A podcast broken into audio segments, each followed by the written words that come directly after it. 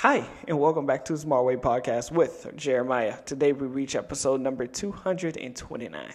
If you're new to this podcast, hi, I'm Jeremiah. Here on this podcast, we try to make the most positive way of thinking as well as try to make the best you that you can be. Essentially. And if you're one of the originals on the podcast, welcome back. I missed you guys. Now, today's episode is a little bit more sad than what every other podcast is.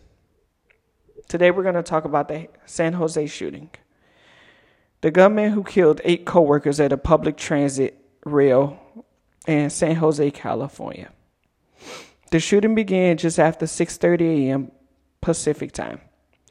The gunman will rant about his job and how much he hated it. My advice as a person is that you if you hate a job this much, just quit. I mean, if you despise something, just be done.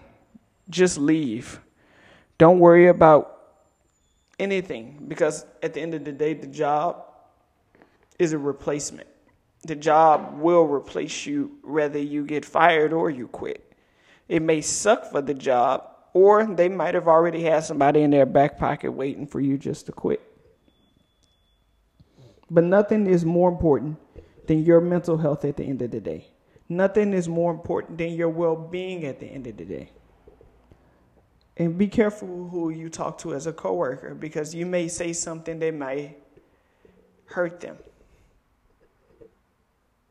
Because we all don't we all don't know what anyone is capable of at this time of day.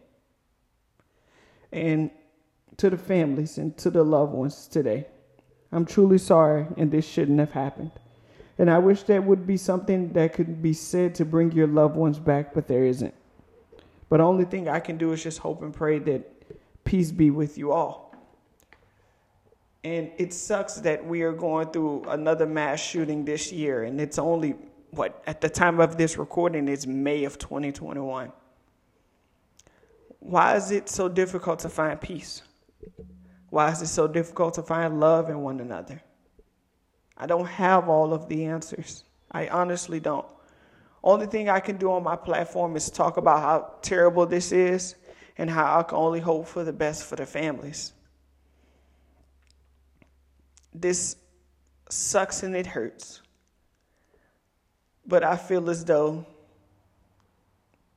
this will make us stronger as people not only the families who lost loved ones, but by us as people noticing what's going on on that aspect of, you know, maybe this job isn't for me anymore.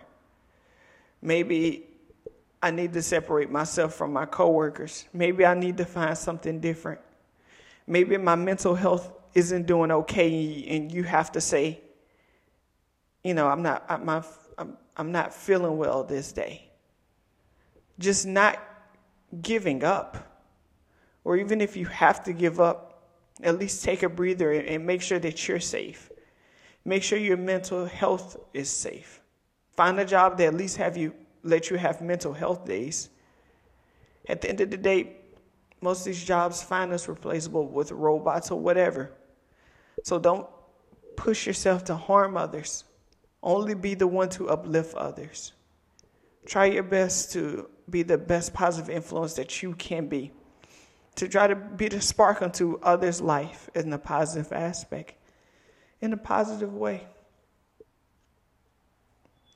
I may not have all of the answers or know everything perfect to say, but what I do know is once we figure out that love is the power of all, in multiple ways, in multiple religions, in, in multiple aspects, I think we would be better off as people. But that's me.